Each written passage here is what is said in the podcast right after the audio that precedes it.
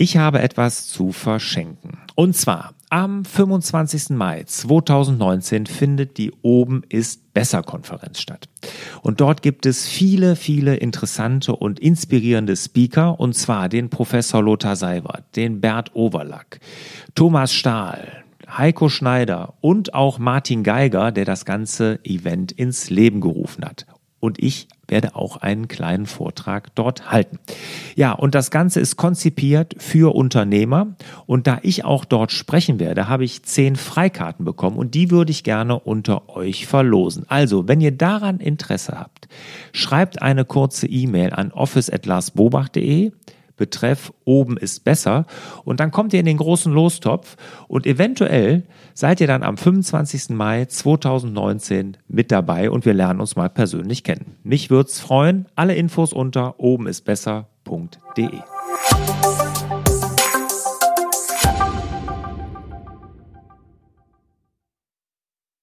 Herzlich willkommen zum Podcast Selbstmanagement Digital. Wir geben Orientierung im digitalen Dschungel, sodass wieder mehr Zeit für die wirklich wichtigen Dinge im Leben bleibt. Mein Name ist Lars Bobach und ich habe heute den Johannes Breetz zu Gast. Ja, der Johannes, der ist erstmal Unternehmer, Gründer, 28 Jahre alt und wurde jetzt letztes Jahr, also 2018, ausgezeichnet mit dem Forbes 30 unter 30 Preis oder ist in diesen illustren Kreis dieses, dieser 30 unter 30 aufgenommen worden. Das bedeutet, es sind 30 Persönlichkeiten aus dem Sport, aus karitativen Dingen, aus wissenschaftlichen, aber auch aus Unternehmerkreisen, die sich wirklich hervortun und die unter 30 Jahre sind. Und da gehört der Johannes dazu, weil er so ein toller Unternehmer ist und das wird er gleich im Interview auch hören, weil er ist mit einer tollen Idee gestartet, hat festgestellt, dass die Idee einer Plattform, die er da hatte, so nicht funktionierte, hat das System dann weiterentwickelt zu einem eigenen Geschäftsmodell und hat das dann nochmal multipliziert und jetzt zum Franchise-System ausgebaut. Also wirklich super interessant. Und als er gestartet ist, hatte er natürlich gar keine Ahnung, wo er mal rauskommen wird. Dass er nämlich da rauskommen wird, das mal als Franchisegeber anzubieten. Und wie er das gemacht hat und wie er auch sich finanziert hat und wie er auch da Geldgeber, Venture Capital Geber gefunden hat, das erzählt er hier im Interview.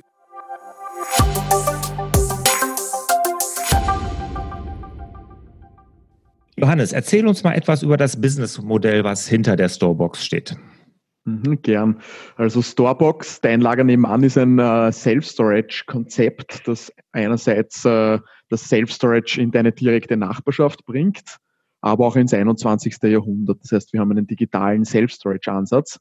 Was wir machen, ist, dass wir leerstehende Retail-Flächen, also so Erdgeschosslokale, die ähm, immer mehr verweisen und aussterben, ähm, zu Self-Storage-Einheiten adaptieren, bei denen unsere Kunden dann in ihrer Nachbarschaft über eine App oder über eine Web-App äh, direkt auf Quadratmeter-Basis Lagerfläche mieten können und dann auch eben über die App direkt äh, nach einem Online-Buchungsprozess in den Standort hineingehen können. Äh, beziehungsweise dann gibt es auch noch äh, zusätzlich Upselling und Cross-Selling-Produkte wie Transport. Das heißt, wenn man nicht selber hingehen will, dann kann man sich auch seine Sachen, seine einzulagernden in die Storebox bringen lassen. Das ist unser Geschäftsmodell. Ja, und erzähl mal ganz kurz, warum das ein Modell ist, weil ich kann mir das ja gar nicht vorstellen, dass ich sowas mal brauchen würde, aber du hattest mir ja mal erzählt, äh, die Zahlen in Amerika im Vergleich mhm. zum deutschen oder im europäischen mhm. Markt, wie wir da hinterherhinken. Ja, absolut, ja. Also grundsätzlich ist äh, der Trend, den man da sieht, ganz klar, der, der der Treiber ist, die Urbanisierung. Also ganz, ganz viele Menschen ziehen tatsächlich von der ländlichen Region in die Städte. Äh, die Städte werden immer größer, ähm, der Platz pro Person wird aber immer kleiner. Wir sehen da auch äh, auf der Seite der Bautechnik und der Immobilienentwicklung Trends, wie zum Beispiel Micro-Living oder ganz kleine Wohnungen, ähm, in, äh, die immer vermehrt aufkommen und auch die Tatsache, dass immer weniger Lagerfläche bei neu entwickelten Häusern ähm, angeboten werden.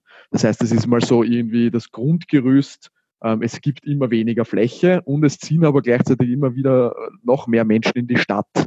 Und um diese ja, um dieses Bedürfnis nach zusätzlicher Fläche irgendwie befriedigen zu können, ist der Self-Storage-Markt gerade extrem am aufsteigenden Ast. Also wir haben hier Zahlen wie zum Beispiel durchschnittliches Wachstum des Gesamtmarktes äh, in Europa von sechs Prozent jedes Jahr. Wir haben äh, meine Lieblingszahl, äh, die Quadratmeter Fläche, Self-Storage-Fläche pro Person, Einwohner eines Landes. Und da ist mein absoluter Lieblingsvergleich, sind die USA mit knapp einem Quadratmeter, also 0,96, 0,97 Quadratmeter Self-Storage-Fläche pro Kopf. Das heißt tatsächlich pro US-Einwohner gibt es fast einen Quadratmeter Self-Storage-Fläche. Wenn man das vergleicht zum Beispiel mit Österreich oder mit Deutschland, das ist sehr ähnlich, dann liegen wir hier bei 0,00125 Quadratmeter Self-Storage-Fläche. Da sieht man dann auch, wohin die Reise gehen kann noch. Also mhm. im Vergleich zu US. Ja, du hast ähm, mal erzählt, so wenn ich jetzt in, genau, ich ziehe in die Stadt und habe dann ja, mein Mountainbike, weiß gar nicht wohin damit, habe keinen Keller und und und. Mhm. Da werdet ihr dann der ideale Anbieter. Genau. Also für die Privatpersonen ganz klar äh, geht das in die Richtung, dass wir hier kurzzeitig ähm, Lagerfläche zur Verfügung stellen. Das heißt, wenn man umzieht einerseits, ja, beziehungsweise wenn man sich trennt, aber andererseits auch langfristig äh, für, für Wohnraum dann wirklich mehr Platz bietet für Mountainbikes, für Winterreifen, Sommerreifen und so weiter. Ja, jetzt habt ihr ja ein Konzept entwickelt, das völlig zu automatisieren. Ne? Also erklär das doch mal ein bisschen. Genau. Also da geht es ganz stark darum, dass die Self-Storage-Branche generell zwar einerseits sehr viel richtig macht, ähm, also auch die Anbieter im deutschsprachigen Raum machen hier einen sehr, sehr guten Job, aber, und das, das große Aber, ähm, hier gibt es einige große Player, die doch sehr offline agieren. Das heißt, als Endkonsument äh, kann man sich ein Lagerabteil mieten, muss dann im Normalfall zu dem Self-Storage-Anbieter hingehen, muss Formulare ausfüllen und so weiter. Ähm, das ist bei uns nicht so. Bei uns hat man die Möglichkeit eben über zwei Entry Points, einerseits die App, andererseits die Web-App, direkt mit wenigen Klicks äh, online zu buchen und dann gleich in den Standard hineingehen zu können. Und das eben äh, relativ äh, schnell und unkompliziert und auch die Standorte werden gleich angezeigt in der direkten Nähe. Das heißt, man muss da nicht großartig herumsuchen und ist da ganz, ganz schnell dabei. Ja, das ist wirklich ja toll. Und das war ja nicht die Ursprungsidee, als du mal gestartet bist. Ne? Du bist ja genau. Unternehmer geworden und auch noch sehr junger Unternehmer. Ich glaube, du bist 27, ne?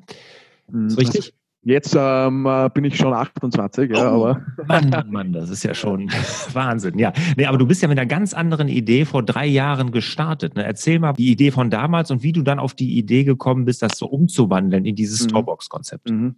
Genau, wie, wie, du richtig sagst, die Anfangsidee von mir und meinen zwei Co-Foundern, dem Christoph Sandrischitz und dem Ferdinand Dietrich, war tatsächlich eine andere. Also die Idee war, dass wir ein Airbnb für Lagerflächen entwickeln bei dem wir nur die Plattform zur Verfügung stellen und auf der Anbieterseite Privatpersonen oder Unternehmen Lagerfläche inserieren können, die sie nicht brauchen, also vom Kellerabteil bis zur Logistikimmobilie äh, war da alles dabei.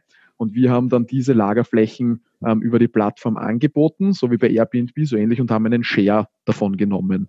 Ähm, das war so die Anfangsidee damals eben, weil meine, meine über 80-jährige Nachbarin ihren Keller an einen Mechaniker vermietet hatte. Und das tatsächlich passiert ist, dass Menschen ihre, ihre Lagerflächen vermietet haben, aber eben nicht digital. Das haben wir dann am 15. Jänner 2016 gegründet oder gelauncht, besser gesagt schon das Produkt, unseren MVP, also so den Prototypen, den ersten. Haben dann in kürzester Zeit auch die ersten zahlenden Kunden gehabt, etliche tausende Quadratmeter Lagerfläche auch auf die Seite gebracht, hatten aber dann ein großes Problem. Und zwar ist es schwierig, eine Plattform zu betreiben, die auf eine langfristige Partnerschaft von Vermieter und Mieter abzielt und dabei es zu meistern, dass diese zwei Stakeholder, die man ja connected, auch auf der Plattform bleiben. Also die müssen wirklich den Mehrwert der Plattform so stark erkennen, dass sie auch dabei bleiben.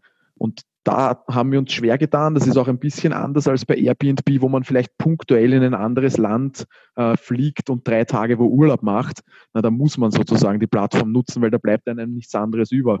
Im vierten oder fünften Monat, in dem ich meine Garage vermiete, da kenne ich ja meinen Mieter schon und äh, da, da brauche ich die Plattform nicht mehr. Mhm. Und so hatten wir sehr viele Themen in die Richtung Umgehung und haben aber gesehen, der Traffic ist extrem hoch. Wir haben ganz, ganz viele Inserenten äh, gehabt. Also mittlerweile sind es fast 400.000 Quadratmeter Lagerfläche in Deutschland und Österreich, äh, was auch dann mittlerweile jetzt die größte Lagerplatzbörse auch ist im, im deutschsprachigen Raum. und ganz, ganz viele Anfragen. Ähm, und dann haben wir gesehen, okay, wir haben diesen Traffic, aber wie können wir den Traffic monetarisieren? Ähm, weil so wie es jetzt der Fall ist, funktioniert es nicht. Auch aus dem Grund, dass wenn man so kleine, ähm, ja, wenn man in der Sharing Economy Plattformen betreibt, dann muss man das riesengroß skalieren. Da ist Deutschland und Österreich viel zu klein, um wirklich gewinnbringend arbeiten zu können. Und da haben wir uns dann entschieden, wir müssen einen Pivot machen, wir müssen unser Geschäftsmodell verändern. Und ja, so ist dann die Idee zu Storebox gekommen, weil wir gesehen haben, wir haben so viele Datensätze, also von Anbietern, das heißt, wir wissen, wo Lagerfläche angeboten wird und wir wissen auch, wo sie angefragt wird von Endkonsumenten. Und dann haben wir gesagt, okay, mit diesen Daten können wir eigentlich schauen, wo ist ein Mismatch, also wo sind Anfragen da, aber es gibt keine passenden Flächen, also in welchen Regionen. Und dort können wir dann selbst Standorte machen, äh, Self-Storage-Standorte bauen und die auch noch ähm, wirklich so gestalten, dass sie einen Innovationsvorteil bieten dem Mitbewerb gegenüber. Und das war dann so unser, unser Pivot zur Storebox. Ja, super interessant. Ihr seid als reine wirklich Plattform, als reine ja, so, so ein Portal gestartet und dann jetzt bietet ihr wirklich selber Fläche an. Wirklich genau. äh, interessant. Vor allem Dingen soll das, ist das ein, wichtig auch für alle, die hier zuhören, zu sehen mit dem Geschäftsmodell, mit dem man startet, wo man sagt, das ist es jetzt, das ist meine Idee. Da muss man so flexibel bleiben, um dann wirklich im Prozess zu sehen, Moment mal, jetzt tut sich hier was, was man gar nicht absehen kann. Wie es bei dir war, dass nämlich dann natürlich versucht wurde, an der Plattform vorbei dann weiter zu vermieten, wenn das ein paar Monate lief, dass man dann sagt, okay, hier muss ich jetzt wirklich mir was Neues überlegen, damit ich hier auch das monetarisieren kann. Tolles Beispiel. Was mich mal interessieren würde in dem Zusammenhang, wie hast du das denn mit deinen zwei Co-Foundern? Seid ihr euch da sofort einig gewesen oder war das ein richtig schwerer Prozess? Ähm, also das war sicher ein richtig, richtig schwerer Prozess vielleicht auch die Entstehung dazu. Also ich habe äh, die Idee zu Stormy gehabt und dann sind meine Co-Founder dazugekommen und wir haben gemeinsam dann, also es war ein Funken einer Idee, vielleicht um das so zu beschreiben. Und meine zwei Co-Founder und ich haben dann die Idee zu Stormy, zur Plattform damals gemeinsam wirklich ausgestaltet. Das war mal ein ganz langer Prozess, wo sehr viel ähm, ja, Energie und äh, ja, Blut, Schweiß und Tränen reingeflossen ist, mehr oder weniger.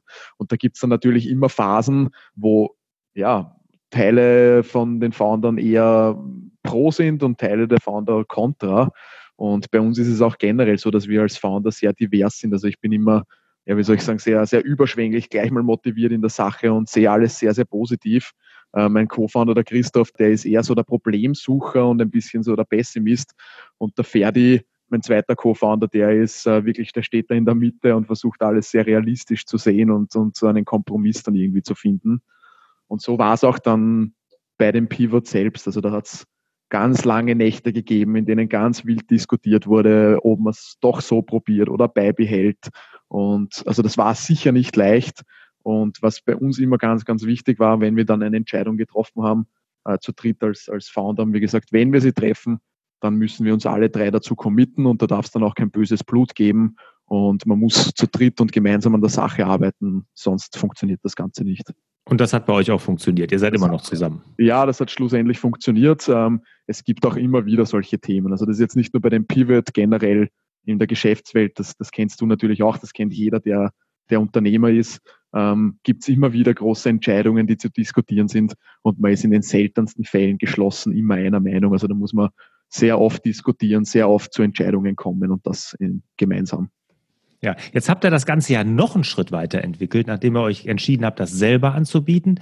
Äh, diese Lagerflächen seid ihr hingegangen, den nächsten Schritt, habt gesagt, wir machen ein Franchise-System draus. Also wir bieten anderen die Möglichkeit auch sozusagen als Geschäftsmodell, als Unternehmer aufzutreten mit einer eigenen Storebox. Das war ja dann nochmal ein Schritt weiter. Absolut, ja. Ja, wie, wie war da der Prozess? Wieso seid ihr da aus Franchising gekommen? Also ganz ehrlich, ja, sind wir aufs Franchise-System nicht selbst gekommen wir hatten es immer wieder ein bisschen am Radar, weil wir auch natürlich äh, im Hinterkopf äh, den Idee der Skalierung haben. Also wir möchten ja wachsen, in, äh, jetzt auch geografisch gesehen. Und da war es bei uns dann immer das Thema, wir haben ein physisches Produkt, es ist nicht nur mehr nur eine Plattform, es ist nicht nur, nur mehr eine Software, sondern es ist tatsächlich etwas, was auf Micro, äh, ja, lokaler Ebene funktioniert. Ja. Und das ist schwierig zu skalieren.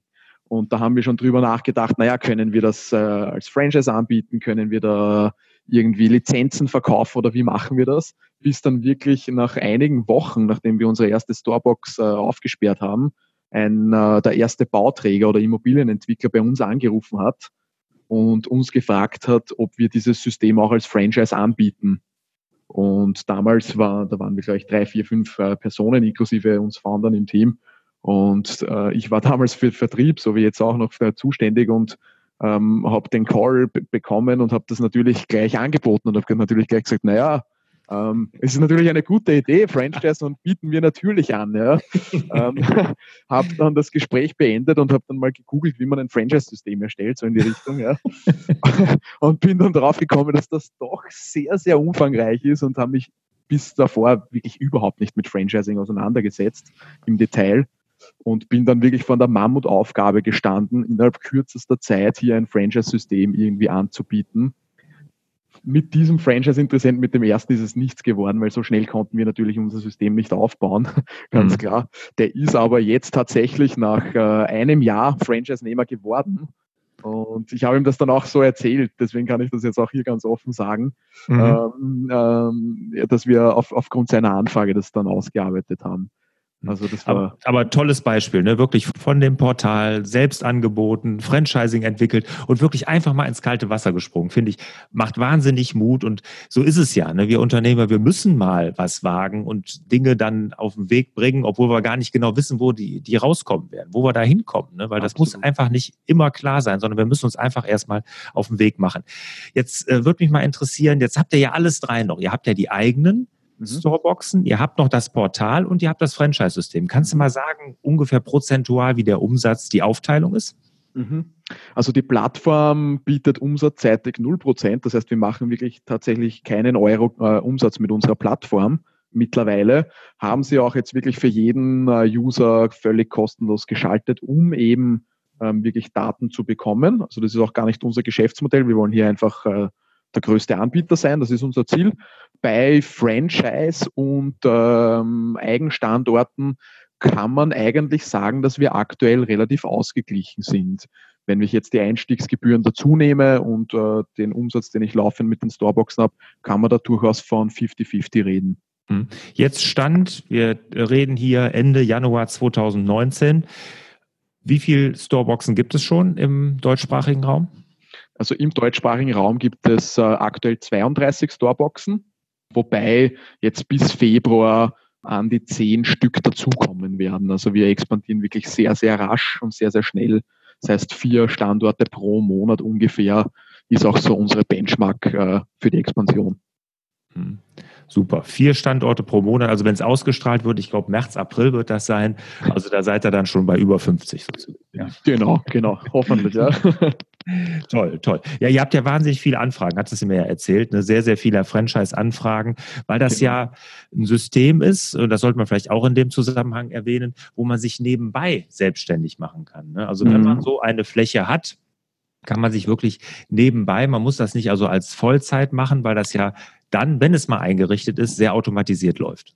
Genau richtig, ja. Also der Franchise-Nehmer hat anfänglich äh, natürlich die Aufgabe, gemeinsam mit uns diese, diesen Standort zu errichten. Da kommt ganz, ganz viel Input von uns.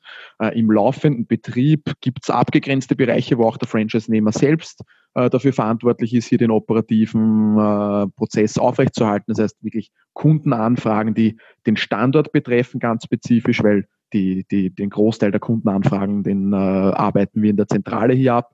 Der Rest, also wirklich von Zutritt bis zur Rechnungslegung, bis zum Mahnwesen, funktioniert automatisiert oder teilautomatisiert über unser System. Das heißt, man kann locker drei, vier, fünf äh, Storeboxen betreiben, wenn man fleißig ist und auch äh, die Zeit aufbringen möchte und nebenbei äh, 40 Stunden arbeiten. Also das ist überhaupt kein Problem. Hm. Jetzt habt ihr ja Venture Capital aufgenommen. Mhm.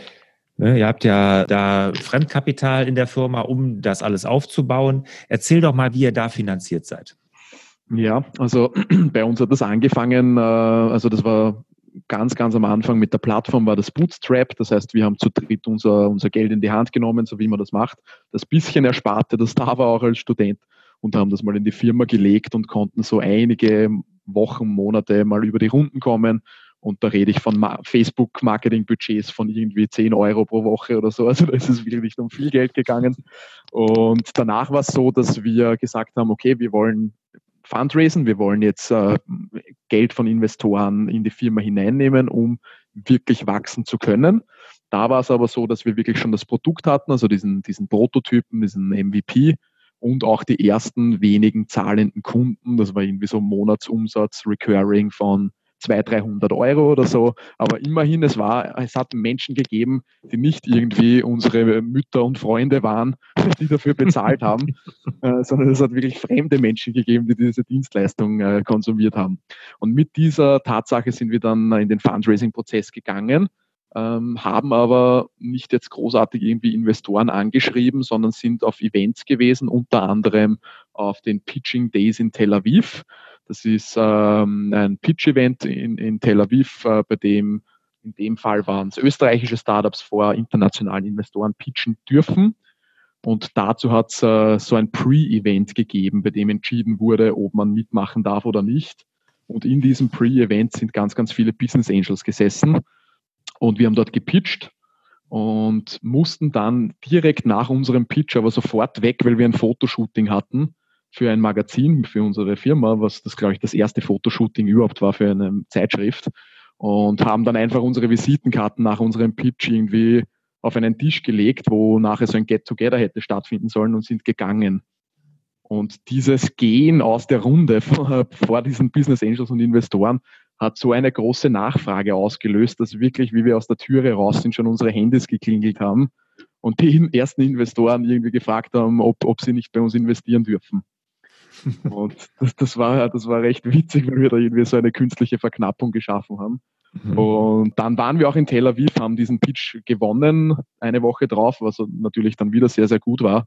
Und daraufhin hat äh, die Martin Global AG, das ist eine Schweizer Investmentfirma, gemeinsam mit dem Hansi Hansmann, der in Österreich ein sehr, sehr bekannter Business Angel ist, unser Lead Investment gemacht. Und da ist es um ein ja, niedriges bis dann im Zweistufig war das äh, mittleres sechs, sechsstelliges Investment gegangen im ersten Schritt, das wir da aufgenommen haben. Und da war es uns ganz wichtig, dass wir nicht nur das Cash in die Company bekommen, was natürlich schon auch wichtig ist, ohne dem geht es nicht, aber da ist es wirklich in erster Linie um, um Smart Money gegangen, also um Personen, die uns wirklich weiterbringen können. Wir sind alle First-Time-Founder gewesen und hatten wenig Erfahrung und da war es ganz wichtig, dass wir da Seniore Personen reinbekommen. Genau. Mit dem Hansi Hansmann ist euch das ja hundertprozentig gelungen. Ne? Also Absolut, ja. Lichtgestalt im Business Angel Bereich, den ich ja hier auch schon im Interview hatte in dem Podcast. Ne? Jetzt würde mich mal interessieren, da war da schon die Idee mit der Storebox oder war das noch StoreMe, also die reine Plattform? Das war wirklich noch StoreMe, die reine Plattform. Und das war dann natürlich auch ein Thema. Ja? Also wir hatten dann ganz am Anfang hatten wir mit eben mit dem Peter Koch, das ist äh, ja der, der CEO der Martin Global AG und mit dem Hansi monatliche Abstimmungstreffen, wo wir über das, über die StoreMe, über die Plattform geredet haben und geschaut haben, wie, wie wir da weiterkommen. Und der Hansi sagte immer so schön, er investiert in Leute und nicht äh, unbedingt jetzt in erster Linie in Geschäftsideen. Natürlich ist das auch wichtig. Aber wenn die Leute gut sind und wirklich daran arbeiten, dann werden die schon eine Lösung finden, wie sie Geld äh, mit dem Produkt machen. Und deswegen hat uns äh, der Hansi auch wirklich sehr empowered, hat uns ganz, ganz viel Freiraum gegeben, hat aber natürlich auch ganz kritisch gefragt und äh, drauf geschaut und äh, hinterfragt. Und das war dann auch so ein Prozess, in dem wir dann über Monate hinweg sozusagen gemeinsam mit den Investoren auch versucht haben, eine Lösung zu finden, wie wir das Businessmodell gestalten können. Was nicht der Fall ist, ist, dass die Business Angels gesagt haben, und das ist auch ein bisschen so der Irrglaube, der manchmal äh, herrscht, dass die da reingegangen sind, dass sich das angeschaut haben und sagen konnten, okay, bitte macht das nach Schema F und das wird funktionieren. Es ist eher so ein Prüfen und Fragen. Und ja, und das hat dann ganz gut funktioniert. Wir sind dann mit dem Vorschlag gekommen und hatten sofort auch die Zustimmung äh, unserer Investoren. Und damals dann auch schon mit dem dritten Investor, mit dem Markus Erdler, der auch ein sehr interessanter Business Angel ist. Der hat äh, Immobilien.net äh, an die Scout24-Gruppe verkauft also der kam auch aus diesem Plattform- und Immobilienplattformbereich. Und äh, gemeinsam haben wir dann die Entscheidung getroffen, dass wir Storebox äh, betreiben wollen. Hm.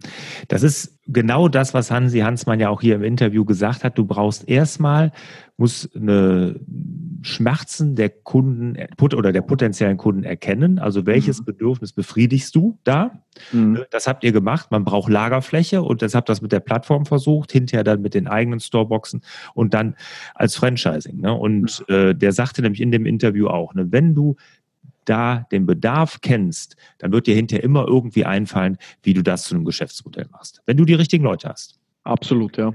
ja. Sehe ich auch so. Ja. Wo ist denn jetzt eure Vision? Wo wollt ihr denn mal hin? Wo wollen wir hin? Also wir wollen, äh, unser ganz klarer Anspruch ist, dass wir Marktführer werden wollen im äh, Selbstdeutsch-Bereich bis 2023 in Europa. Das ist äh, unser ganz klarer Anspruch. Da habt ihr aber große Konkurrenz, ne? Absolut, ja. Und das, das Ding ist natürlich, dass die Konkurrenz ihre Sache auch sehr gut macht. Aber alles andere wäre natürlich auch langweilig. Ähm, also wir, wir haben da wirklich ganz, ganz große Ansprüche und wir sehen auch äh, den Trend ganz stark zu diesem dezentralen, zu diesem wirklich in der Nachbarschaft, zu diesem kleinteiligen Lagern. Und da wollen wir Marktführer sein auf alle Fälle. Und das ist unsere Vision. Okay, toll. Jetzt Abschlussfrage, bevor wir zur Schlussrunde kommen, mhm. um das Thema Storebox abzuschließen. Mit deiner Erfahrung jetzt, ne, mit 28, mhm. aber natürlich schon wirklich hier tolle Dinge entwickelt und mit Business Angeln und, und, und. Was würdest du denn jetzt Gründern raten? Wie sollen sie ein Modell entwickeln? Wie sollen sie an Kapital kommen? Was ist denn da so deine Quintessenz mit deiner ganzen Erfahrung jetzt? Mhm. Also ich glaube, dass das Wichtigste ist, dass man nicht mit der, mit, dem, mit der Prämisse an die Sache herangeht, ich möchte jetzt gründen und zwanghaft überlegt, was gibt es für Geschäftsmodelle, die ich irgendwie integrieren kann, sondern wirklich mit Hausverstand darüber nachdenken, was gibt es für Probleme in meinem alltäglichen Leben, mit denen ich konfrontiert bin und wie kann man sie lösen. Ja? Also wenn man das mal hat, äh, dann ist eigentlich schon das Größte geschafft, dann hat man schon mal eine Idee. Und im zweiten Schritt geht es dann wirklich darum, diese Idee nicht nur zu spinnen und nicht nur vielleicht auch niederzuschreiben und zu haben, sondern sie auch umzusetzen. Und ich glaube, das ist ja etwas, was fast jeder Unternehmer, der längerfristig erfolgreich ist, immer wieder sagt, ja, einfach weitermachen, einfach Dinge tun, Dinge umsetzen und einfach immer einmal öfters aufstehen, als man hingefallen ist. Und ich glaube, das ist wirklich das Wichtigste. Also resilient sein und an die Sache glauben, ein Ziel zu haben und dann ständig weiter zu marschieren. Schön. Da hast du ja schon fast die den Ratschlag, den ich in der Schlussrunde immer abfrage, was dein wichtigster Ratschlag ist oder der beste Ratschlag, den hast du ja schon hier fast jetzt beantwortet. Aber kommen wir jetzt mal zu den Schlussfragen. Da bitte ich immer um knappe und präzise Antworten. Johannes, was ist denn jetzt dein wichtigster Produktivitätstipp? Mein wichtigster Produktivitätstipp. Ähm, wir haben vorher auch ganz kurz darüber gesprochen. Also ich glaube, einerseits geht es ganz stark darum, sich zu, zu fokussieren und abgegrenzte Ziele, die man erreichen kann, auch wirklich zu fokussieren und die abzuarbeiten. Und ich glaube, was da auch ganz wichtig ist, ist wirklich Tools zu verwenden und nicht einfach in der Früh aufzustehen, sich auf den Tisch zu setzen und 100.000 Sachen abzuarbeiten, sondern wirklich prozessgetreue Themen abzuarbeiten. Also da gibt es verschiedene Tools, wie zum Beispiel Trello oder ähm, ja, da kann man, da kann man wie mit, mit Scrum-Boards arbeiten. Ja. Also ich glaube, man muss selbst versuchen, wirklich einzelne abgegrenzte Themenbereiche rauszupicken und die dann versuchen, systematisch abzuarbeiten. Jetzt hast du eine App schon genannt, Trello, aber welche Apps oder welche Internetdienste kannst du denn noch der Selbstmanagement Digital Community empfehlen? Also ich arbeite eigentlich mit, mit ganz großen Tools, die ganz viele Leute wahrscheinlich kennen und auch verwenden. Ich bin ein riesen Google-Fan, ja, und so, so blöd das klingt, aber Google hat viele Funktionen, die das Leben erleichtern. Also von, äh, ich arbeite zum Beispiel, oder mein ganzes Unternehmen, meine 30, 40 Leute arbeiten, arbeiten mit Gmail, ja, oder wir verwenden den Google Kalender, was ein Tool ist, was extrem super funktioniert, ist Slack. Mhm. Ähm, das ist ein internes Kommunikationstool, bei dem man auch äh, Gruppen äh, zusammenstellen kann mit externen Personen, bei dem man dann ganz gezielt kommunizieren kann. Und das ist ja etwas, was schrecklich ist. Wir kennen das alle, diese Flut an E-Mails und dieses unkoordinierte Versenden von Informationen und Zwangsbeglücken am besten noch in CC. Ähm, 100.000 Menschen, äh, die eigentlich ja, diese Informationen gar nicht erhalten müssen irgendwie. Das kann man mit Slack perfekt äh, ja, managen. Also das ist ein Tool, das ich auf alle Fälle jedem ans Herz legen kann. Ja, und ich kann dir auf jeden Fall ans Herz legen, äh, mal dir Meistertask anzugucken. Ja. Das ist äh, eine Trello-Alternative. Den Gründer, das ist auch ein Österreicher, der kommt aus Wien. Oder ja. Da sind zwei Gründer, ein, ein Österreicher aus Wien, ein Deutscher aus München. Und die mhm. haben Meistertask so als Alternative zu Trello angeboten. Ganz mhm. tolles Tool, nutze ich in allen meinen Firmen. Richtig. Okay. Und äh, ich sage immer das schönere Trello. das schönere Trello. Okay, verstehe. Das schaue ich mir gerne mal an, ja. Ja, musst dir mal angucken. Da habe ich auch ein Interview mit dem Gründer geführt. Okay, sehr cool. Richtig, richtig smarter Kerl. Was war denn jetzt deine größte Herausforderung bisher als Unternehmer und was hast du daraus gelernt? Die größte Herausforderung, also ich glaube, die größte Herausforderung ist noch immer da und die heißt bei uns Wachstum.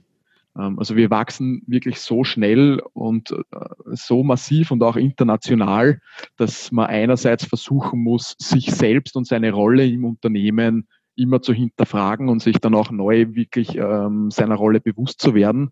Und bei mir bedeutet das ganz klar auch wirklich weniger im Unternehmen zu arbeiten, weniger operativ da zu sein, sondern eher wirklich am Unternehmen zu arbeiten, den Rahmen zu setzen und die Struktur zu bieten und Personen reinzuholen, die in den einzelnen Bereichen noch viel besser sind, als ich das jemals sein kann und die zu managen, als wirklich selbst ähm, im Micromanagement da versuchen, alles umzusetzen. Also wirklich so diese, ja, diese Selbstreflexion und zu versuchen, ja, seine Persönlichkeit auch so weit weiterentwickeln zu können, dass man da mitkommt. Also das ist, glaube ich, eine große Herausforderung. Welches Buch hat dich denn als Unternehmer und Mensch am meisten geprägt? Ähm, da kann ich ganz klar nur nochmal sagen, Business Angel Hansi Hansmann, einfach weil ich den Hansi als Menschen sehr, sehr schätze und als auch als Unternehmer, als sehr erfolgreicher Unternehmer und er wirklich in komprimierter, guter Form sehr, sehr viele wertvolle Tipps gibt in dem Buch. Ja, die Biografie von ihm. Ne? Genau, korrekt. Genau. Welches ist denn der beste Ratschlag, den du jemals erhalten hast? Boah, das ist eine schwierige Frage. Der beste Ratschlag, den ich jemals erhalten habe. Also das ist ähm, ein Ratschlag, den, ja, den, den man immer wieder hört und ich kann ihn jetzt gar nicht zuordnen, wer ihn zu mir gesagt hat oder wer ihn noch nicht zu mir gesagt hat.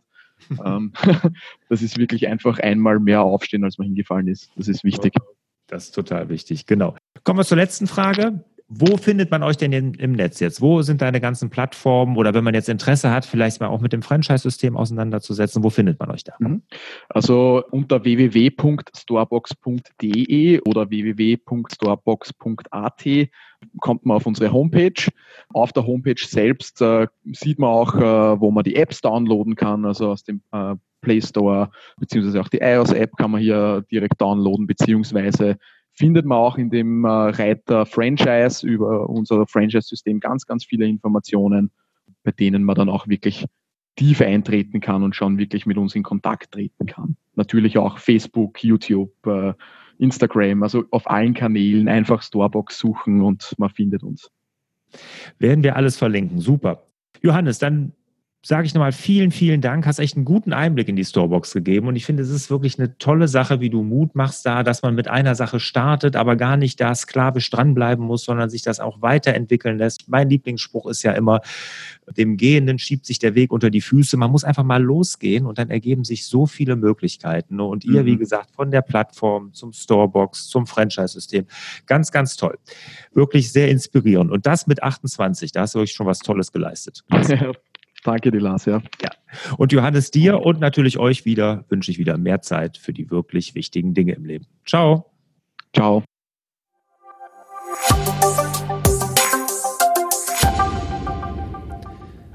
Aufgrund des tollen Feedbacks der bisherigen Teilnehmer meines MDD-Workshops, also der Teilnehmer, die den Mach dein Ding-Workshop besucht haben und gemeinsam mit mir ihr Navi fürs Leben entwickelt haben, und aufgrund deren Feedback habe ich den Workshop komplett neu konzipiert. Es ist sozusagen der MDD-Workshop 2.0 entstanden. In dem Zusammenhang habe ich das ganze Pricing-Modell auch nochmal über arbeitet. Und es gibt zum Beispiel ein Preismodell, wo die Akademie, die Teilnahme an meiner Online-Akademie direkt enthalten ist. Oder ein Preismodell, wo es auch persönliche Coachings, Videocoachings einmal pro Quartal mit mir persönlich gibt. Ja, alles das findet ihr unter larsbobach.de-mdd. Und es gibt dieses Jahr nur noch zwei Termine. Ja, also nur noch zwei Termine für den MDD-Workshop. Also wenn ihr daran teilnehmen wollt, dann meldet ihr euch am besten direkt an. Alle Infos wie immer unter larsbobach.de-mdd.